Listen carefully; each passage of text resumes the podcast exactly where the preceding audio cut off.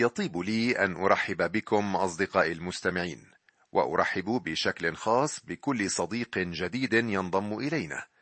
وإن كان مستحيلا أن أوجز ما درسناه معا من سفر التكوين حتى الآن لكنني سأكون سعيدا في إرسال ما تمت دراسته حتى الآن. فغرض هذه الدراسة هو فائدة كل واحد منا بأكبر قدر ممكن. لذلك أدعو كل من فاته جزء أو أكثر من هذه الدراسة أن يكتب إلينا على العناوين التي تقدمها ميسون في نهاية الحلقة. وسنعمل جهدنا لتأمينها إليكم. مرة أخرى أهلا وسهلا بكم معي. بدأنا نتأمل المرة الماضية في الأصحاح التاسع من التكوين. في بداية هذا الأصحاح رأينا بركة الله لنوح وللعالم والسماح للإنسان بأكل الحيوان. ثم رأينا الحكومة تسلم لأول مرة بيد الإنسان حماية للحياة البشرية وانتقاما لمجد الله. رأينا إخضاع الخليقة له والحفاظ على حياته ضد كل نوع من الاعتداء القاتل بوصفه على صورة الله. ثم رأينا الله يقيم ميثاقا مع الجنس البشري وكل الكائنات الحية. ويعطي علامة هذا الميثاق العلامة الرحيمة قوس قزح. بعد ذلك لفت الوحي أنظارنا إلى جنس نوح أبنائه الثلاثة الذين منهم ستخرج العائلات الأرضية بأسرها بعد أن دمر الطوفان كل نفس حية. ولكن لا بد من خيبة الأمل أن تأتي. للأسف عندما خرج الإنسان من الفلك لم ينزل كاملا. مع أن الجنس البشري الخاطئ الذي عاش قبل الطوفان قد مات إلا أن ذلك لم يقضي على الخطية. وكان بنو نوح الذين خرجوا من الفلك ساما وحاما ويافث وحام هو أبو كنعان. لماذا ذكر كنعان ابن حام هنا؟ لسببين. الأول سنراه بعد قليل والثاني لأنه عندما كتب موسى سفر التكوين كان الشعب في طريقهم إلى كنعان وكان من الجيد أن يعرف الشعب ماذا سيحل بهم. سأطلب من الأخت ميسون أن تقرأ لنا من الأصحاح التاسع بدءا من العدد الثامن عشر وحتى نهاية الأصحاح. وكان بنو نوح الذين خرجوا من الفلك ساما وحاما ويافث وحام هو أبو كنعان. هؤلاء الثلاثة هم بنو نوح ومن هؤلاء تشعبت كل الأرض. وابتدأ نوح يكون فلاحا وغرس كرما وشرب من الخمر فسكر وتعرى داخل خبائه. فأبصر حام أبو كنعان عورة أبيه وأخبر أخويه خارجا. فأخذ سام ويافث الرداء ووضعه على أكتافهما ومشيا إلى الوراء. وسترا عورة أبيهما ووجهاهما إلى الوراء. فلم يبصرا عورة أبيهما. فلما استيقظ نوح من خمره علم ما فعل به ابنه الصغير. فقال ملعون كنعان عبد العبيد يكون لإخوته. وقال مبارك الرب اله سام وليكن كنعان عبدا لهم. ليفتح الله ليافث فيسكن في مساكن سام وليكن كنعان عبدا لهم. وعاش نوح بعد الطوفان ثلاثمائة وخمسين سنة فكانت كل أيام نوح تسعمائة وخمسين سنة ومات. وابتدأ نوح يكون فلاحا وغرس كرما وشرب من الخمر فسكر وتعرى داخل خبائه. هنا نجد خطية نوح لقد سكر وهذه خطية. حاول الكثيرون أن يجدوا عذرا لنوح ولكن الأمر واضح. أحد هذه الأعذار أن نوح لم يكن يعلم بتأثير الخمر لأنه لم يشربه من قبل لا سيما وأن السكر لم يكن من الخطايا المذكورة قبل الطوفان وأن الشمس كانت محجوبة بطبقة تغطي الأرض منعت العنب من التخمر ولكن الخطية هي الخطية وهذا الحدث يجيب على سؤال عظيم كما سنرى. الشخص الذي جعله الله سيدا للخليقة قد عجز عن تدبير سياستها. ويا له من حال تعيس وجد فيه نوح ذلك البار وكارز البر. نعم الإنسان عاجز سواء كان في الجنة أو في الأرض الجديدة بعد الطوفان أو في يومنا هذا. نعم وضع نوح في ميدان التجربة فسقط. فأبصر حام أبو كنعان عورة أبيه وأخبر أخويه خارجا فأخذ سام ويافث الرداء ووضعاه على أكتافهما ومشيا إلى الوراء وسترا عورة أبيهما ووجههما إلى الوراء فلم يبصرا عورة أبيهما. فلما استيقظ نوح من خمره علم ما فعل به ابنه الصغير. من المؤسف أن الخطيه والهوان لم ينتجا حزنا وندما في بيت نوح بل ازدراء وامتهانا. ذلك أن ابنه حام كان عديم الإحساس بمجد الله وعديم التوقير لكرامة أبيه حتى في الظروف المحزنة. وإنما كشف عن شر قلبه بالسخرية التي سخر بها من أبيه وبالرغبة في التشهير به لدى أخويه ومحاولة إيجاد فخ لهما. لكنهما كانا واضحين في توقيرهما كما كان هو واضحا في فجوره. والآن اسمع ما يقوله الله من خلال نوح والذي أصبح جزءا من العهد مع نوح فقال ملعون كنعان عبد العبيد يكون لإخوته هنا نرى نوح يرجع إلى نفسه ويحكم على نفسه وتنبأ نوح عن حام وكانت نبوته هي الأولى في سفر التكوين. لاحظ أن اللعنة على كنعان وليس على حام أبي الشعب الداكن البشرة. كثيرون يقولون أن الأفارقة والداكني البشرة عليهم لعنة حام أبيهم، ولكن حام لم يأخذ لعنة أولا، ثم أن لون البشرة هكذا أتى نتيجة أشعة الشمس من الخارج، وليس خطية من الداخل. الله لم يقل ذلك على كل حال كانت أول حضارتين خرجتا من حام هما البابلية والمصرية السؤال الثاني الذي نسأله هو لماذا سمح الله بذكر خطية نوح؟ لقد فعل ذلك من أجل مقاصده. اولا أراد أن يشجع الشعب القديم في دخولهم لأرض كنعان. لقد لعن الله الكنعانيين وهم الآن غير موجودين. السبب الثاني لذكر خطية نوح نقرأ عنه في رسالة روميا الإصحاح الخامس عشر والعدد الرابع.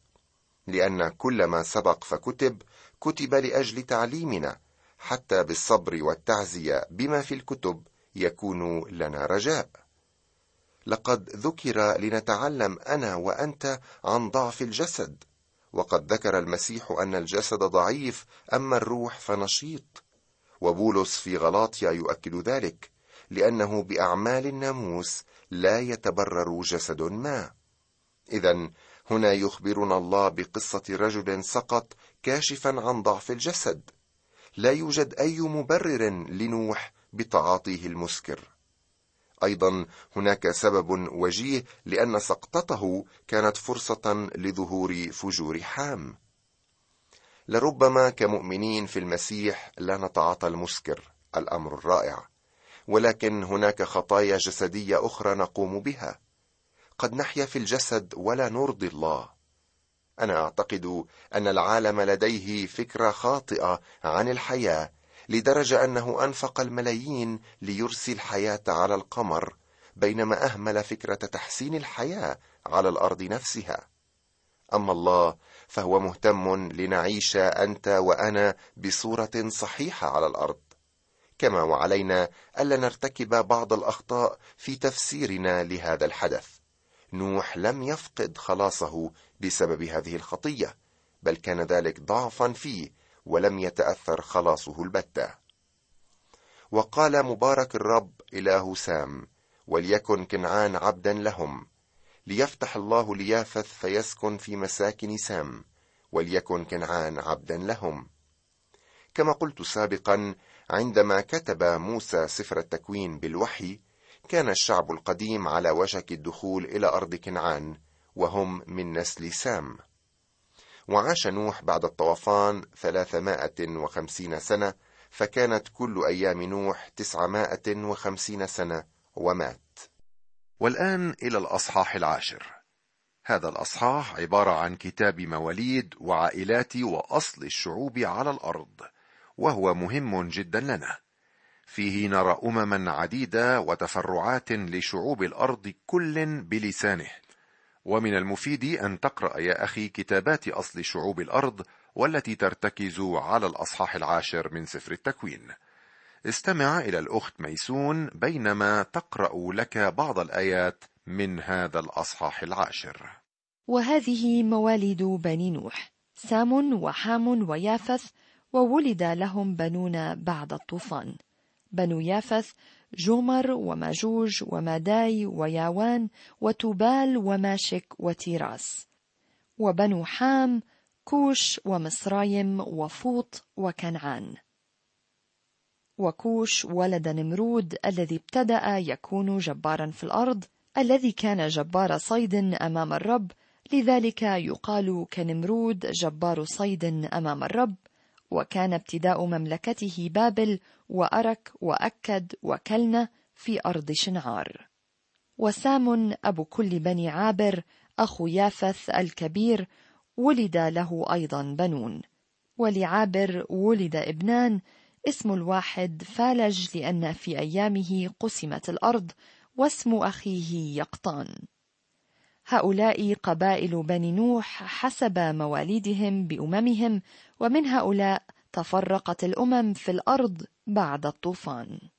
هنا نرى مواليد أبناء نوح الثلاثة سام وحام ويافث وولد لهم بنون بعد الطوفان. سنرى أولا أبناء يافث رجل الفتوحات والتوسع كما تنبأ عنه نوح ثم حام وبعد ذلك سام. من المفيد أن نعرف أن الناس في تلك الأيام كانوا يطلقون أسماءهم وأسماء أولادهم على المواقع الجغرافية التي بنوها أو سكنوها.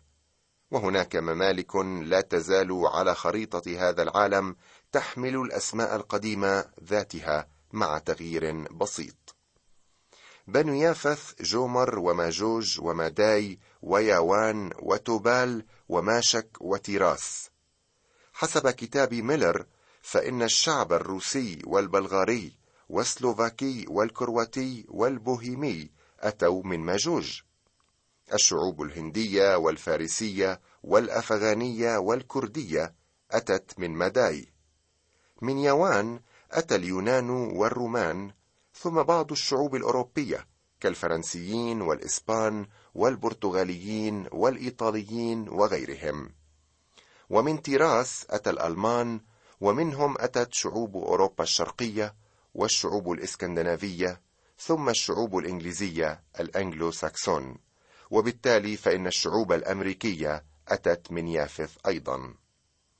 وبنو حام كوش ومصرايم وفوط وكنعان. حام كان لديه عدة أبناء لكن اللعنة أتت على كنعان فقط. ومن كنعان أتى الفينيقيون والحثيون واليابوسيون والأموريون وغيرهم. ومن كوش أتى الأفارقة كالأثيوبيين والمصريين والليبيين وغيرهم. يوجد لدينا بعض التفاصيل فيما يتعلق بكوش. وكوش ولد نمرود الذي ابتدأ يكون جبارا في الأرض الذي كان جبار صيد أمام الرب لذلك يقال كنمرود جبار صيد أمام الرب. أراد هذا أن يحكم العالم وقد حاول ذلك. كان قتالا للناس وليس الحيوانات. وكان ابتداء مملكته بابل وأرك وأكد وكلنا في أرض شنعار. كان نمرود مؤسس هذه المدن في أرض شنعار. هناك كتابات أخرى تحكي قصة نمرود وتبين أنه كان وراء بناء برج بابل. هو الذي حاول جمع جميع الشعوب وتوحيدها ليصبح قائدهم. وهو بذلك يكون رمزا لضد المسيح الذي سيأتي في زمن الضيقه العظيمه اذا أولى الحضارات العظيمة أتت من أبناء حام. بعد ذلك نجد الروح القدس يغض الطرف عن هذا النسل ويتحول إلى النسل الذي يقود لإبراهيم وإلى الشعب العبراني القديم وحتى المسيح. وهذا هو النسل الذي سنقتفي أثره في العهد القديم. لربما اهتم الله في القديم بشعب دون سواه أما اليوم فهو فاتح باب الرجاء للجميع لكل من يقبل إليه من كل أمة وقبيلة وشعب ولسان. في هذا الإصحاح العاشر نجد حوالي سبعين شعبا على القائمة. أربعة عشر من يافث وثلاثين من حام وستة وعشرين شعبا من سام. وكأن الله يريد أن يرينا ماذا عمل بشعوب الأرض. في البداية كان الشعب الملون من أبناء حام هو السائد. بعد ذلك ازدهر أبناء سام على عهد داود وسليمان. ومن سام أيضا أتى السريان والأرمن والعرب. في نهاية الأمر نجد أنه مهما كان أصل الشعوب اليوم فإنها غير قادرة على تولي الحكم الصحيح على الأرض لأنها مبتعدة عن الله. المسألة ليست مسألة لون البشره أو اللغة أو الموقع الجغرافي إنها مسألة حالة القلب أمام الله. وسام أبو كل بني عابر أخو يافث الكبير ولد له أيضا بنون. ثم العدد الخامس والعشرون ولعابر ولد ابنان. اسم الواحد فالج لأن في أيامه قسمت الأرض واسم أخيه يقطان. وقسمت الأرض هنا أي أنه انتشر فيها الناس في مناطق مختلفة ولا تعني أنها انقسمت ماديا إلى أجزاء. وأخيرا أقرأ لك مستمعي العدد الأخير من الإصحاح. هؤلاء قبائل بني نوح حسب مواليدهم بأممهم ومن هؤلاء تفرقت الأمم في الأرض بعد الطوفان. نعم أخي العزيز الإصحاح العاشر من أهم الإصحاحات في الكتاب المقدس حتى ولو أننا لم نتحدث عنه سوى القليل. سترى كم يشكل دراسة هائلة للذي يريد أن يتعمق في أصل الشعوب. يبدو أننا اليوم يا صديقي نتقدم بخطى سريعة في درسنا إذ سأنتقل فورا إلى الأصحاح الحادي عشر لنبدأ تأملاتنا في حدث هام جدا ألا وهو بابل. من أجل الفهم نقرأ الأعداد الأربعة الأولى من هذا الأصحاح الحادي عشر. وكانت الأرض كلها لسانا واحدا ولغة واحدة.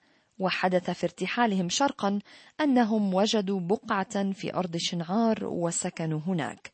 وقال بعضهم لبعض هلم نصنع لبنا ونشويه شيئا. فكان لهم اللبن مكان الحجر وكان لهم الحمر مكان الطين. وقالوا هلم نبني لأنفسنا مدينة وبرجا رأسه بالسماء ونصنع لأنفسنا اسما لئلا نتبدد على وجه كل الأرض. يجب أن نعلم اولا أن اسم بابل سواء المعبر عنه هنا في مدينة بابل أو في نظام بابل في سفر الرؤيا قد اشتهر بالعداء ضد الله وشعب الله. فكلما أقام الله لنفسه جماعة لتكون له شاهده امينه على الأرض أقام الشيطان له بابل لإفساد تلك الشهادة. وإذا دعا الله اسمه على مدينة في الأرض ظهرت في الحال بابل. وكانت الأرض كلها لسانا واحدا ولغة واحدة. نعم كانت لغة واحدة تحكم المجموعه البشريه لفترة من الزمن. لا أعرف ما هي هذه اللغة التي كان يتكلمها الناس في ذلك الوقت ولكن ربما ستكون هي اللغة التي سنتكلمها في السماء. وهي ستكون أفضل بكثير من لغتنا وكل لغات العالم. وحدث في ارتحالهم شرقا أنهم وجدوا بقعة في أرض شنعار وسكنوا هناك. تذكر مستمعي أن كلمة الله كانت لنوح أثمروا واكثروا وتوالدوا في الأرض ولكن ها هم يتجاوزون مشيئة الله ويتكتلون في أرض شنعار التي هي وادي دجلة والفرات. وقال بعضهم لبعض هلم نصنع لبنا ونشويه شيئا فكان لهم اللبن مكان الحجر وكان لهم الحمر مكان الطين. لم تكن هناك أية حجارة في تلك المنطقة لذلك فإنهم صنعوا الحجارة من اللبن والحمر. إذا كان السهل لا يزودهم بالحجر والجير فإن ذلك لن يقف في سبيل بناء المدينة والبرج. وقالوا هلم نبني لأنفسنا مدينة وبرجا رأسه بالسماء ونصنع لأنفسنا اسما لئلا نتبدد على وجه كل الأرض. لاحظ نبني لأنفسنا إنه مشروع يستهدف النفس يستهدف الأنا. هنا نرى الإنسان يريد أن يتعظم ويكون له اسم الأمر الذي هو من خصال الله وحده. وماذا كان هدفهم؟ لئلا نتبدد على وجه كل الأرض. وقد شاء الله أنه في الشيء الذي حاولوا أن يرتفعوا عليه من هناك بددهم. وقد تحققت مخاوفهم على نطاق أوسع مما تخيلوه. فإن ذاك الذي تجاهلوه بإرادتهم فرقهم وبددهم. كان برج بابل عبارة عن زكورة أي هيكل هرمي الشكل مؤلف من عدة طوابق. وهناك الكثير من الآثار الباقية لمثل هذه الأهرامات. وفي معظم الأحيان كانوا يبنون مذبحا في أعلى الهرم يقدمون عليه ذبائح بشرية لا سيما الأطفال. لن أسترسل أكثر في الموضوع مستمعي لضيق الوقت على أن أتابع الحديث عن برج بابل في الحلقة المقبلة إن أعطانا الرب حياة. سأكون بانتظارك ودمت في حفظ الله.